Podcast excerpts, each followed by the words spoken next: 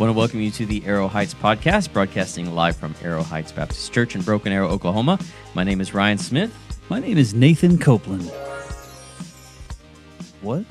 Josh White is not here.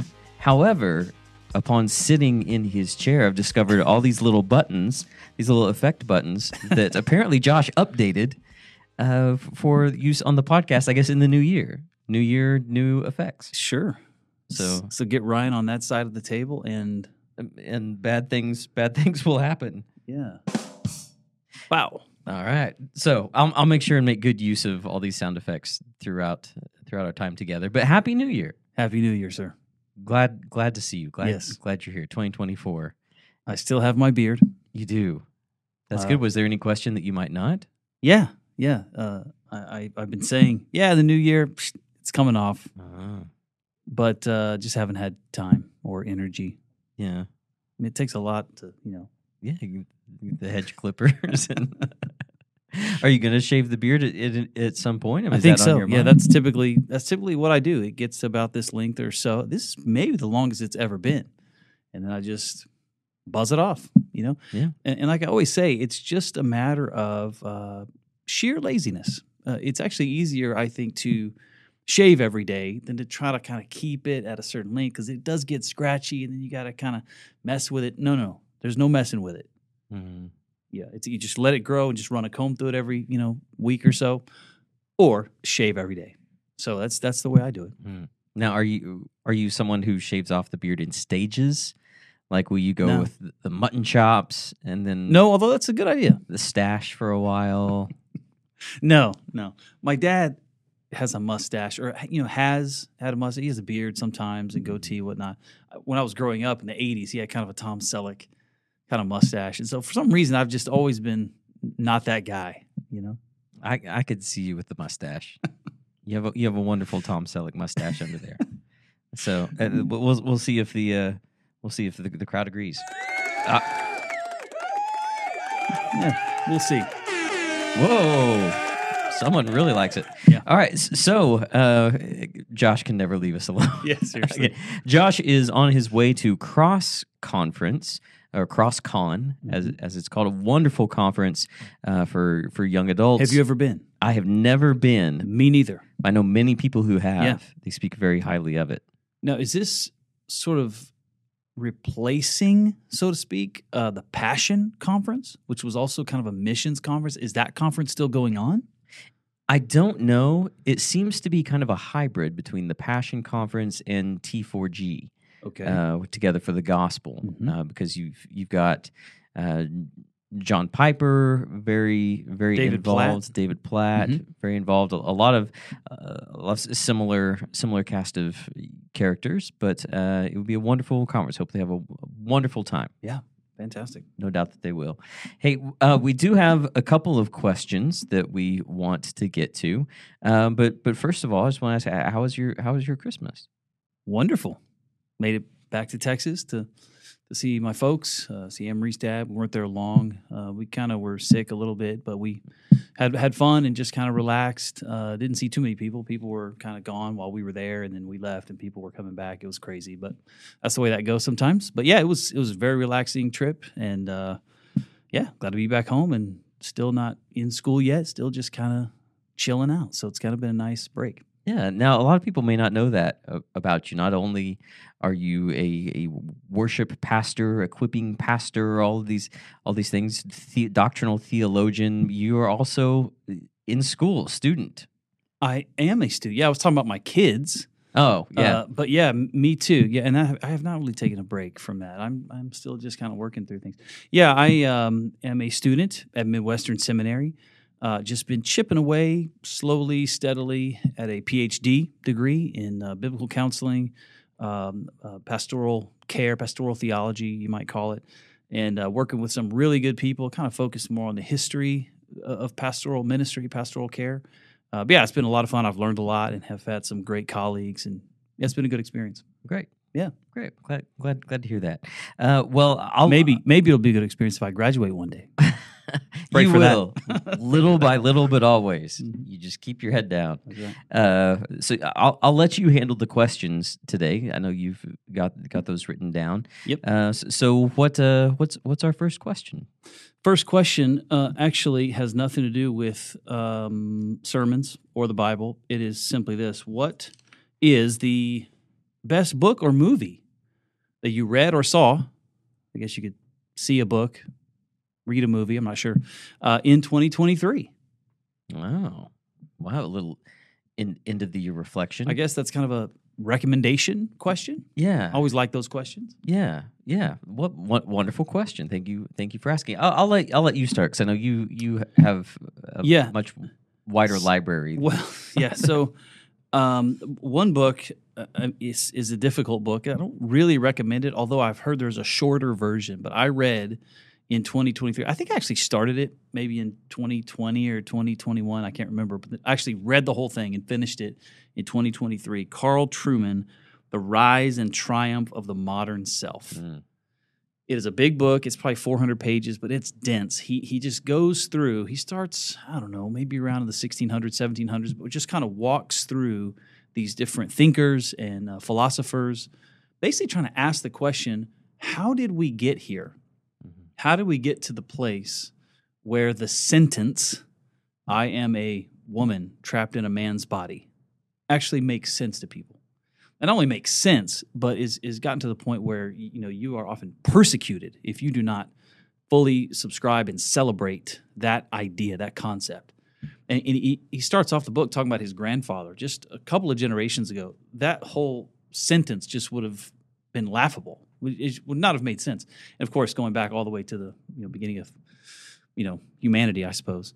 But kind of technological things have converged with philosophical and psychological ideas to bring us to this place where that sentence is celebrated by even the President of the United States, I saw a year or two ago. So that book, The Rise and Triumph of the Modern Self, really is an important book. And basically, to sum up the argument, there's a statement in the book, and I've heard Carl Trueman say this on an interview.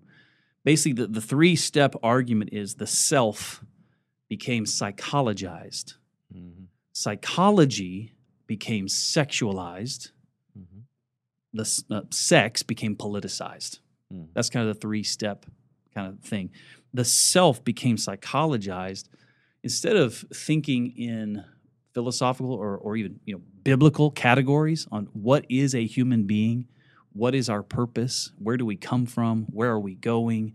What does human flourishing really look like? What does it mean? Instead, people began to use more and more therapeutic language of this is how I feel. This is what makes me feel good. This is what I think I should be doing to have purpose.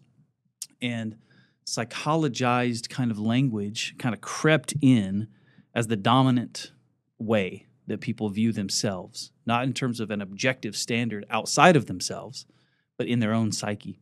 And from there, of course, psychology became sexualized. Well, that's Sigmund Freud and others that just sort of put our sexual selves right at the center of who we are and what we're about and how we relate to others.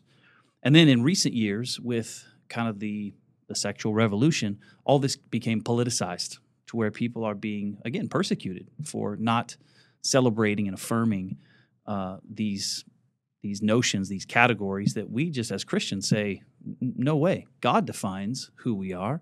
God created them male and female. There's a purpose and design in that is wonderful and beautiful. We should cultivate that, celebrate that, learn that, and live in that. So Christians are just absolutely swimming against the tide. But that book really does, it's such a comprehensive case. I need to read it again, frankly. There's just so many thinkers that have contributed to this stream that has now become this kind of roaring rapids that we're living in, that we're dealing with right now. Although we do see some pushback, I think, even... Starting to. Yeah. Because it's just, it's literally insane what some people are doing and saying. So anyway, I know you have... read that book, or at least you are aware of that book. Yeah, and I believe the shortened version, is it called Strange New World? Sure. I think that's right. Yeah, Yeah, and it's still a little bit dense, just shorter. Yeah, yeah. You know, and yeah, it's a wonderful book, definitely worth paying attention to, even if you struggle reading along with it, because yeah, it basically, I love the way you broke it down, but yeah, it talks about subjectivity has become the new objectivity. Mm-hmm. Like, well, of course, what I think mm-hmm. about myself is paramount. Yeah, why would it not be? You know, who are you to say?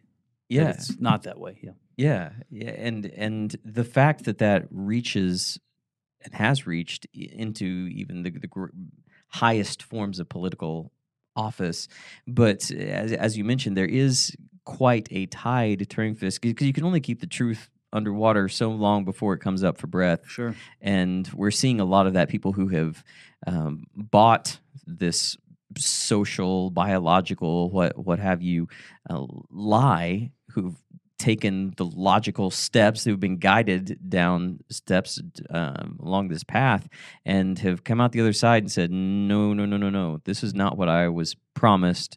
Where were the people who were supposed to have objective truth spoken to me? Like, well, they couldn't. Yeah. Or if they did, they were rejected, or whatever the case may be. And so, yeah, to me, it just continually shows that the Bible is true, mm-hmm. that we are a people who know no limits mm-hmm. to our own depravity and blindness. You know, that we would turn the most basic physical realities on their head so that we can get to a place of whether it's just idolatry of the self or if it's just wanting to satisfy passions. Yeah, yeah. It's interesting, a lot of those same people who are denying just these basic, you know, biological realities of male and female are the ones who are also very quick to say, well, you know, I believe in science. Yeah. You know, trust the science. You go, well, seems like we should trust the science when it comes to, you know, the chromosomes, X, Y, and, you know, anyway. Yeah. But, yeah, it is a good book, and it's something that we'll see. I mean, there's another – I was just – as you were talking there, I think that – we see some pushback as well to some of the critical theory, the critical race theory stuff, the anti-racism of the past few years with, you know, kind of the onset of this war and the anti-Semitism that we've seen. You kind of have people kind of stepping back and saying, wait a minute, so Israel is white? Israel is the oppressor? You know, that type of thing. And people go, wait a minute, maybe this whole anti-racist, quote-unquote, which ironically is pretty racist if you think about it, people kind of step back and go, wow, maybe this is something's wrong here. Something's broken. Whenever your whole worldview is kind of viewed through the lens of whoever is the oppressed and whoever is the oppressor, that's really the power play, the dynamic, when, you know, truth should be, you know, the arbiter of whatever conflict we're going through, that there is objective truth out there, not just who's oppressing who and we pull for this side or that side because these people are, you know, the quote-unquote, you know, they have the privilege. It's never going to work. It's never going to lead to the flourishing that people claim, only living in accord with what God has revealed in creation, obviously, but also more specifically in Christ and in the Word of God, which does not change, mm-hmm. and which is pure and perfect, as it says. Yeah, yeah, absolutely. It's a strange and interesting time. Yeah, 2024. We'll see what happens. Yeah, yeah. I'm cautiously optimistic. Yeah, you know that some of these threads are starting to unravel. Mm-hmm. So people are starting to awaken to some realities, and in so doing, will start to pursue what is truth. If this trajectory that we've been heading down, this foundation that we've been building, isn't solid, what is? Mm-hmm. And I think that's a great opportunity for the church. Yeah, step in with the gospel. What about? Well, I'll go the book. Yeah, books, movies. Well, I was trying to think, and this is I've become a bit of a fan of dystopian novels from but that have some kind of political cover, like 1984, Fahrenheit 451. Yeah. I read Animal Farm. Okay, loved it. I think I learned more from Animal Farm than I did in any of my civics courses. Yeah. I think one of the best books I read, certainly not new, but Aldous Huxley's Brave New World, which is right in that vein. And these are books that were written in the 40s, 1940s, 30s, 20s, even, and they are so spot on prescient about our current reality, or the trajectory down which, the logical trajectory down which we are heading. I found that book to be absolutely fascinating, disturbing on many levels, but I see us so close to the precipice of landing there. And I don't know how on earth Aldous Huxley saw this from the 1940s, but obviously it's been there. I mean, you mentioned Freud and basically the oppressor and oppressed. I mean, that's basic Marxism. This Freudian Marxism, exactly the world that we live in today. So anyone who was looking at what Freud was saying and Darwinian evolution, okay, well, we're just animals, and at the center of our animal nature is our sexuality, and if whatever we desire, if someone pushes against that, they're an oppressor. Therefore, I must set free this whole me. Well, there's our world. Yeah. So it's interesting. That was one that stood out. Of those that you mentioned there, the only one I think I've really read was Fahrenheit 451. Yeah. Fahrenheit 451. I think is what I was trying. Fahrenheit 451. But I'm a big fan of a book by Neil Postman, Amusing Ourselves to Death, where he sort of contrasts, and you have to help me here maybe, but contrasts the dystopian vision of Aldous Huxley, Brave New World, with George Orwell's 1984. And I may be getting this wrong, maybe you can help me, but 1984 basically says the problem's going to be Big Brother coming in and sort of controlling our lives. Whereas Brave New World sort of is like, well, actually, the problem is going to be that we just don't really care. We're literally amusing ourselves to death. It's not that Big Brother's going to ban all the books. It's that no one's going to care about the books, right? Yeah. And I totally agree. That's where we live. And man, I'm tempted to not get into politics in 2024. Yeah, good luck with that. But I just think that's so much of the – it's not the only problem, but it seems like such a big part of the problem with our politics these days is that it's a show. It's amusement. It's a circus. It's all sound bites and it's scoring points, and there's not much substance to the discourse, and that is not a good place – for, our representative democracy, our constitutional republic, whatever we live in. It's just not a good place to be, because we need to have serious conversations about real issues, and the law needs to govern, not any one personality or political, power play or party, but the law, the truth, right? Ultimately, we believe Christ, who is our wisdom. I guess we could get into Christian nationalism, but let's avoid that too in 2024. But I mean, ultimately, God's objective standard, that His law is the basis for any society.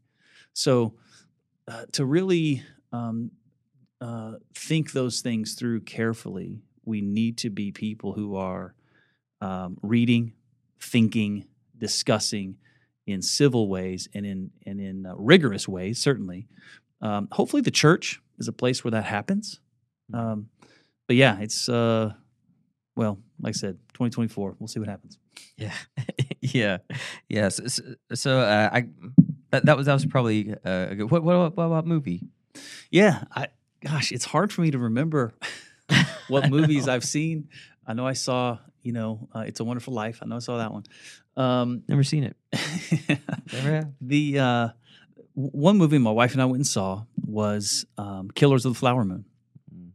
And that's a book that I read a few years back because it was kind of popular, and I picked it up, and man, I read it straight through. I really couldn't put it down.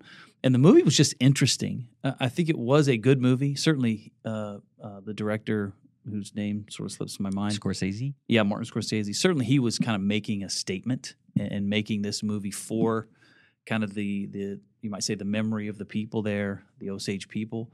And it's a pretty rough movie. I'll just go ahead and say that. I mean, it's rated R for some graphic imagery, some violence. You know, it's about the Osage murders, right? But man, some really talented people put that movie together, and the story, even though the movie was so long, I was riveted.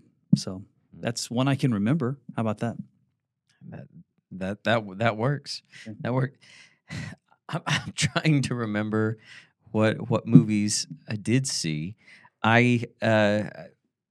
went along a little bit with the cultural zeitgeist. I do this from time to time. If there's something that's so big culturally that I know is probably impacting people in the church or around, like, I should probably at least know what this is. So I did fall prey to the Barbenheimer. Okay. I did go see Oppenheimer and Barbie because that was the thing you apparently had to do this summer. And Oppenheimer was interesting. There were some completely unnecessary scenes that you know, Hollywood, they didn't ask my input.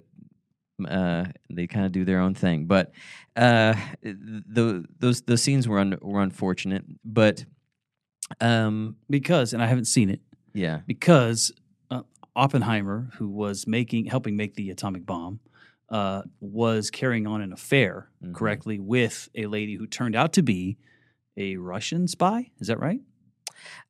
I don't remember that part. Okay, I may have stepped out to get popcorn. Okay, but yes, he did have an ongoing affair. He was he was not a one woman man. Gotcha. And that's apparent through the film. But I found, and please take this with a grain of whatever. I found Barbie to be incredibly interesting because of I wasn't quite sure exactly what statement it was making. Mm-hmm. There's a very overt statement, man bad, that is right on the top of it. But there were some layers beneath that that I did not expect. And when the movie ended, my first thought was, I want to watch this with my wife. Like, I want a woman's perspective on this. Mm-hmm. Like, am I just picking up? So I think they did a, you know, you got the top layer, man bad, but you get below that, really it starts talking about, or at least what I perceived, you know, was this whole kind of gender war that has kind of been established, that it's really exhausting from both sides because that's not what we were created to be. Yeah. We're not created to be at war with one another. Right. And it's okay. And this kind of flows against the kind of idea of what most people took from the movie. But kind of what I took from it was not so much a feminism or a patriarchal vantage point, but a can we start over? Like, can you be men? Can we be women? And can we start over? Fascinating. Yeah. And I wasn't sure. I think that's why I wanted to watch it with my wife. I was like, am I picking that up right? And this was obviously not from a Christian perspective, in large part done from my understanding is a highly feminist perspective.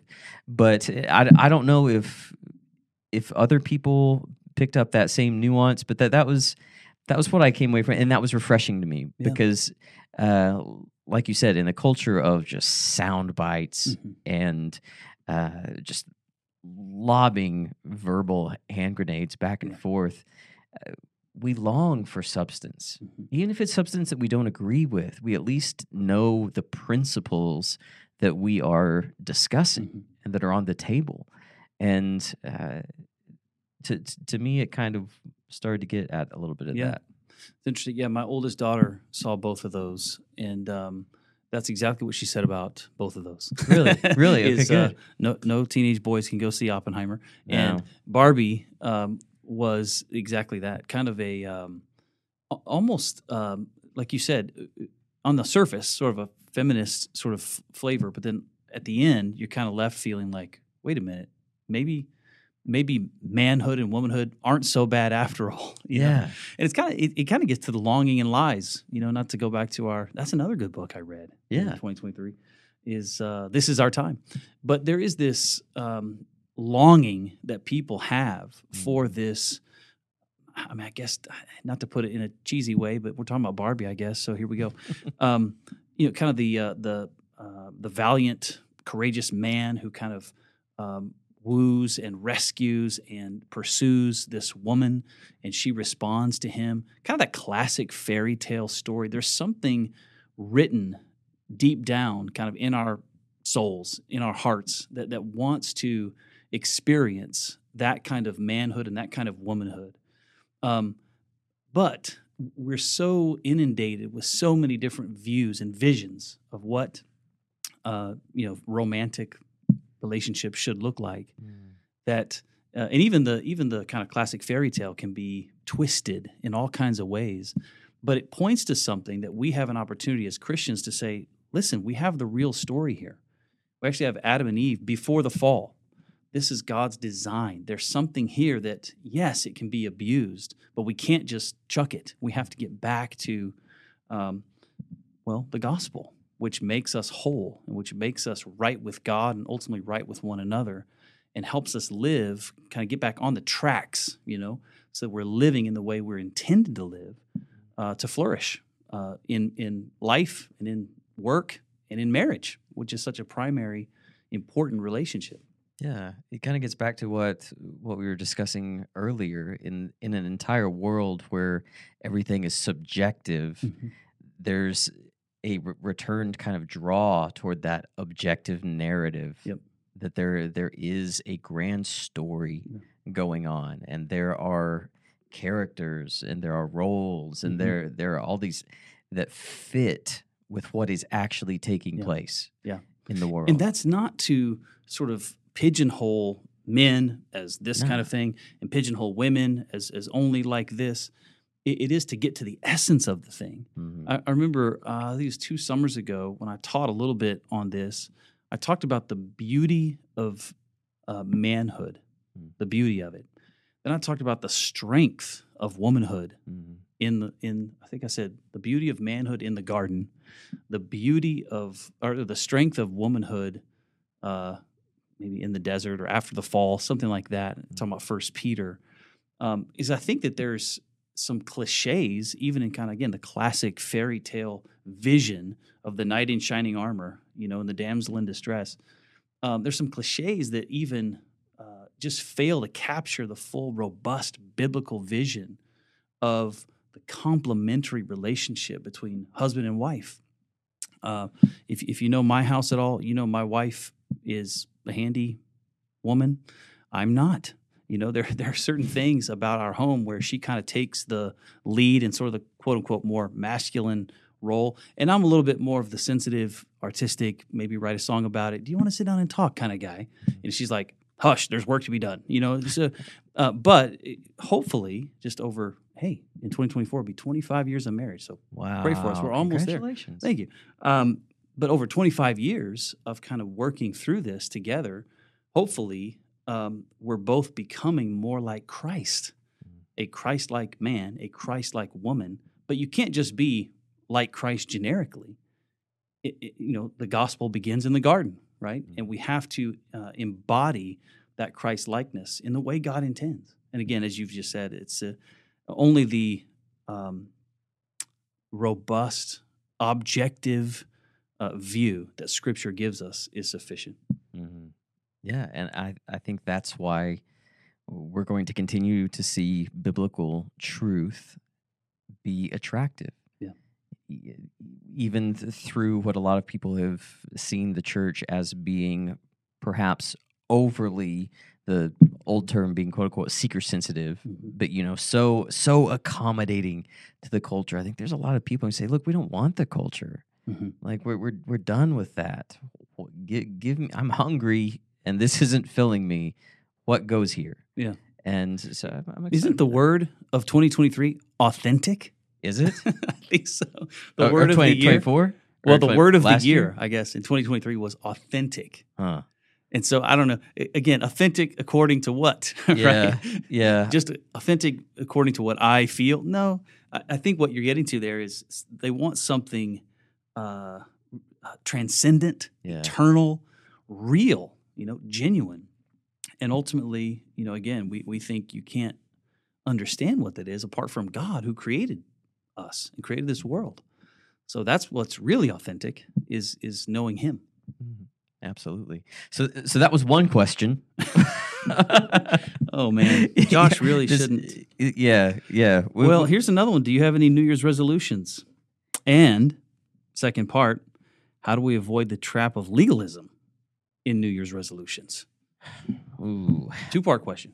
I don't have any New Year's resolutions. As I said Sunday, I think it's helpful to take a time to step back and evaluate. Yeah. You know, like, these are some changes that I probably need to make. Yeah, having our head down all the time isn't necessarily helpful. It's good to step back, and this is a natural time of year to do that. Mm-hmm. I don't think it's a definitive time of year to do that. So I'm not a resolutions type person, but I have, you know, taken the opportunity to step back and evaluate and think of some things to adjust and to hope are, you know, better at this time next year or whatever. Yeah. But, you know, not New Year's resolution type guy. But I think legalism sneaks into that when we say, in order for God to love me more, or in order for me to be a more acceptable human being, then I need to fix these things, and then I can come to Christ. Right. Mm-hmm. You know, we're always being sanctified, you know, but we have, and that's good. We walk with the Spirit on this side of heaven. He guides us and He leads us through. But we have to remember that we have been justified. Mm-hmm. That is done. That you know, our acceptance, our value, our worth in Christ has been completely, definitively written. Mm-hmm. And so, if I lose 10 pounds, Jesus isn't going to love me more or less. Mm-hmm. You know, that'd probably be good for me, healthy. If I can't do that, great. Did I become more like Christ? Mm-hmm. That's the only goal that the only trajectory that I need to follow, and that's for God's glory and for my own good. Amen. But, yeah, I only have one New Year's resolution. The same every year. I try to read the whole Bible every year. I don't always make it. And in the last few years, I have supplemented just reading with listening, just trying to get through the whole story, which actually is not that hard. If you listen, I mean, I know people who sometimes will listen twice through the whole Bible, or even 3 or 4 times through the whole Bible. You know, especially these days, you put it on 1.5 speed, and it just kind of keeps going. Yeah. Don't put it on so fast that you, you know, I listened to it 12 times. Yeah. Yeah, it was amazing. And let me just say, really great sermon on Sunday. Oh, praise God. Psalm 49 it's one of those psalms. If you'd asked me before Sunday, what's Psalm 49 about, I would have had no idea. You know, it's not a psalm that for some reason kind of has stuck out in my mind. Just the way you kind of handled that and walked us through that, I thought was fantastic. But the very next day, on January 1st, I was reading Psalm 1. Mm. And I noticed this verse here, one I'm sure lots of people are familiar with, but blessed is the man who walks not in the counsel of the wicked, nor stands in the way of sinners, nor sits in the seat of scoffers, but his delight is in the law of the Lord. And on his law he meditates day and night. He is like a tree planted by streams of water that yields its fruit in its season, and its leaf does not wither. In all that he does, he prospers. Well, there's a parallel there to what you were talking about from Psalm 49. We all want to prosper. We all want for our families to prosper. But what does that mean, prosper? Mm-hmm. And of course, as you just said, trying to follow Jesus and ultimately be conformed to his image as we look to him, as we worship him, as we walk with him. That's what real prosperity looks like. All of the physical, material stuff, it's going to fade away. It's going to be lost. We're going to leave it to someone else when we die. What does true prosperity and eternal prosperity look like? It's knowing him. It's being blessed by walking in his ways. And according to Psalm 1, I mean, one of just the simple, basic starting point ways to do that is to meditate in God's law. Well, how do you do that? Well, you got to read it, you know? So I started just, again, yesterday. So I'm doing really good. I got 2 days behind me. Crushing it. That's good. That's right. There's an ESV podcast that takes you chronologically through the Bible, read by a guy named Robert Smith, who I've heard preach before. He's that's not the former running back for the Minnesota Vikings. I do not believe so. Okay. Robert Smith is a preacher. He's an old man now, but I heard him preach years ago at Southern Seminary, and he actually was at a preaching conference. And this guy, during his sermon, which was kind of a lecture/sermon, he started dancing. He wrote a book called Doctrine That Dances. That's the name of his preaching book, right? Huh. It came out years ago, but he steps down from the lectern there and reaches out his hand and takes this lady by the hand and starts kind of twisting her around, and he's still preaching while they're dancing. And then he kind of leads her back to her seat, and he says, "Hey, I know that lady, by the way." And then just keeps going, you know. I guess that was his wife. But anyway, yeah, he's got a great voice, and so I'm looking forward to just kind of spending the year with Robert Smith chronologically through the Bible. Interesting. So he just reads chronologically straight through? Yeah. So yesterday was just Genesis 1, 2, and 3. Today was Genesis 4 and 5, but then there was a little snippet from First Chronicles, the, Adam through, I can't remember, not Noah yet, but Adam through somebody. Enoch, maybe. What's the name of the podcast? I don't know. I don't have my phone on me, but it's just ESV. Yeah. Chronological through the Bible, I think. Yeah. Something like that. Wonderful, wonderful. Look it up. You can Google it or find it. I'm sure where podcasts are available. So we do have one more question. Yes, but I lost it. I had it. Wait, here it is. Wow, it's a New Year's miracle. That's right. This came in by email. This is. Can you help me understand the dilemma between Matthew 6? Not being seen, practicing righteousness, and being salt and light for others to see? I think that's an excellent question. So we're in the Sermon on the Mount, right? This is the kind of question that I love it because it really reveals a heart that is trying to understand and trying to apply God's word. Mm-hmm. And you're reading carefully, you're reading deeply, and you say, wait a minute, there seems to be sort of a contradiction here, some sort of saying this and saying this. How do these two fit together? And let me just say, I think when Christians ask that kind of question or they come across this kind of thing in the Bible, this is not something that we should be afraid of or embarrassed about at all or nervous about.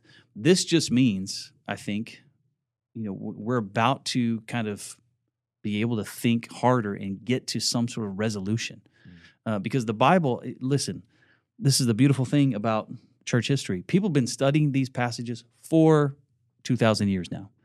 And if there was a problem, we'd know about it. And of course, liberal scholars always want to point to problems. But the believing church has read these scriptures and seen how they fit together in complementary ways and help us understand in a deeper way when we put scripture together like that. So this is great. And here, What's interesting is about this is a passage that's well, both passages are from the same context, from the Sermon on the Mount.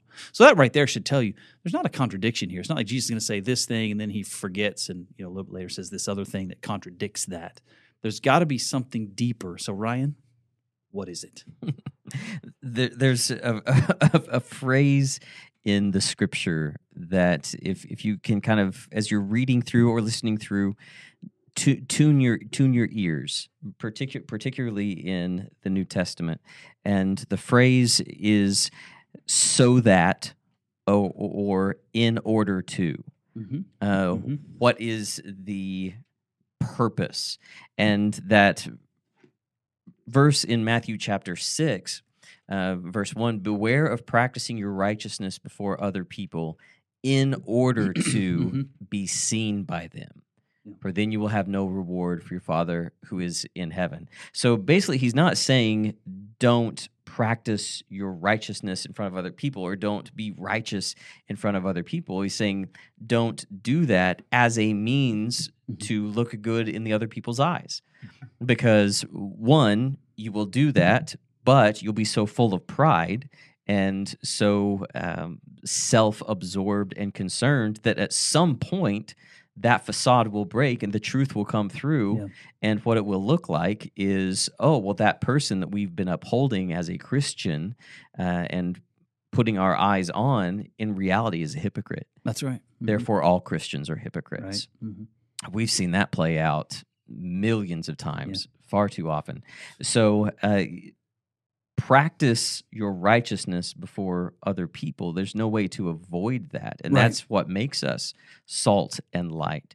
But I think you could perhaps combine the two phrases and say, practice your righteousness before other people in order that you will be a light to other people. You be salt. And that they will glorify God. Yes, absolutely. So it's all about the purpose. Yeah. All about the purpose you're addressing there. Yeah, the intention. Are you doing these good deeds? Are you praying out loud, in public? Are you giving money to this cause or giving money to the church in order to be seen so that you get the credit, you get the glory, and people look at you, kind of lift you up? Or are you doing these things so that you are lifting high Jesus? You are lifting up his praise and drawing others to praise him. For what he has done. I think the intention really is the key there. And like you said, in one sense, it's inevitable if we are living according to God's word, if we are living seeking to bring God glory, that's going to have an impact. It is going to be seen by others. In fact, Jesus says, you are the salt of the earth. You are the light of the world. So there's kind of an inevitability about it. The question is, what is the intention of that? Are we trying to bring glory to ourselves or ultimately bring glory to God? Yeah. So it's not about the means. It's all about the ends. Yeah. But that's a very helpful question. Yeah. Appreciate you sending that in. Yeah. Thanks for all your questions. We always appreciate those, and we look forward to continuing to answer those in the new year ahead. So thanks for hanging with the Arrow Heights podcast. Feel free to send those questions in each week. The number's in the information guide. It's also up on the screen right before the sermons, and so that number is readily available, although I don't have it readily available right now. I do. You too can find it. 918. 280-9628. Josh may not be here, but he left the notepad right there with the number on. He's taking care of us. So Josh, whoops, that's not. What? There. That's what I was. Way to go, for. Josh. That's for you. Thanks for tuning in to the Arrow Heights podcast.